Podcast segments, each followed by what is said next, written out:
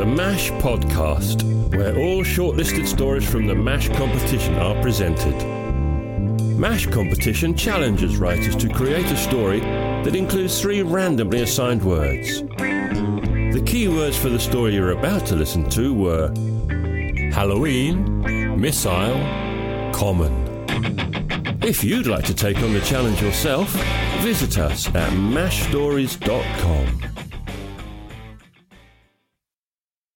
Lit Up, written by Owen Archlimb, narrated by Duncan Stripp. It seemed a shame to burn it. It was beautifully constructed, a fragile shell of coloured paper pulled taut over a wire frame. Hideous too, but beautiful in its way. We have a long tradition of burning effigies in this village. We spurn the American import of Halloween, whose only real horror lies in the way it teaches children how to profit by extortion. Instead, we celebrate the foiling of a 17th century terrorist attack with fireworks on the common and an effigy on the bonfire. These days, Guy Fawkes has given way to contemporary hate figures. The subject this year is particularly reviled. His crimes were nothing short of depraved, and the local press took great delight in picking over the grubby details.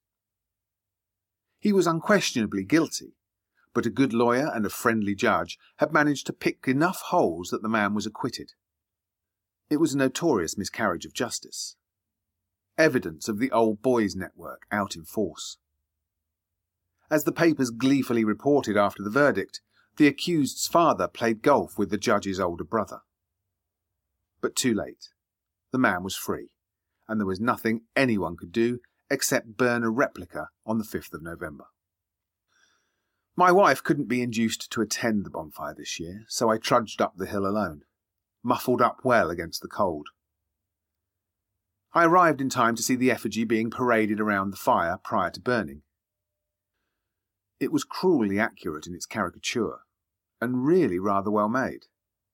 He was depicted in prisoner's stripes, giving a sly wink, with a bag of golf clubs slung over one shoulder and a get out of jail free card in his top pocket. The atmosphere was noticeably different to normal. People were fed up with the wealthy and privileged behaving however they damn well liked and getting away with it. They really hated this man. I saw some oik pick up a stone and hurl it. The missile ripped through the model's cheek, leaving a ragged hole in the paper, then rattled down the hollow inside. Others went to grab it, one pulling at the golf bag, another ripping off an arm. It was almost destroyed before it was even on the fire.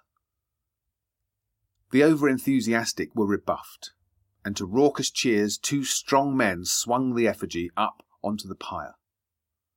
For a second it was illuminated from inside, lit up demonically, before a sudden whoosh of flame engulfed it.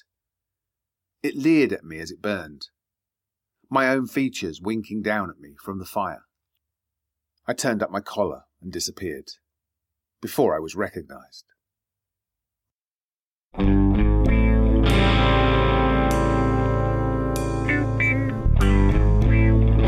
Enjoyed the story?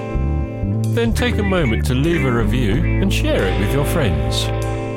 We also have an amazing blog for writers who want to advance their careers.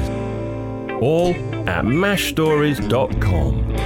Come on, join us!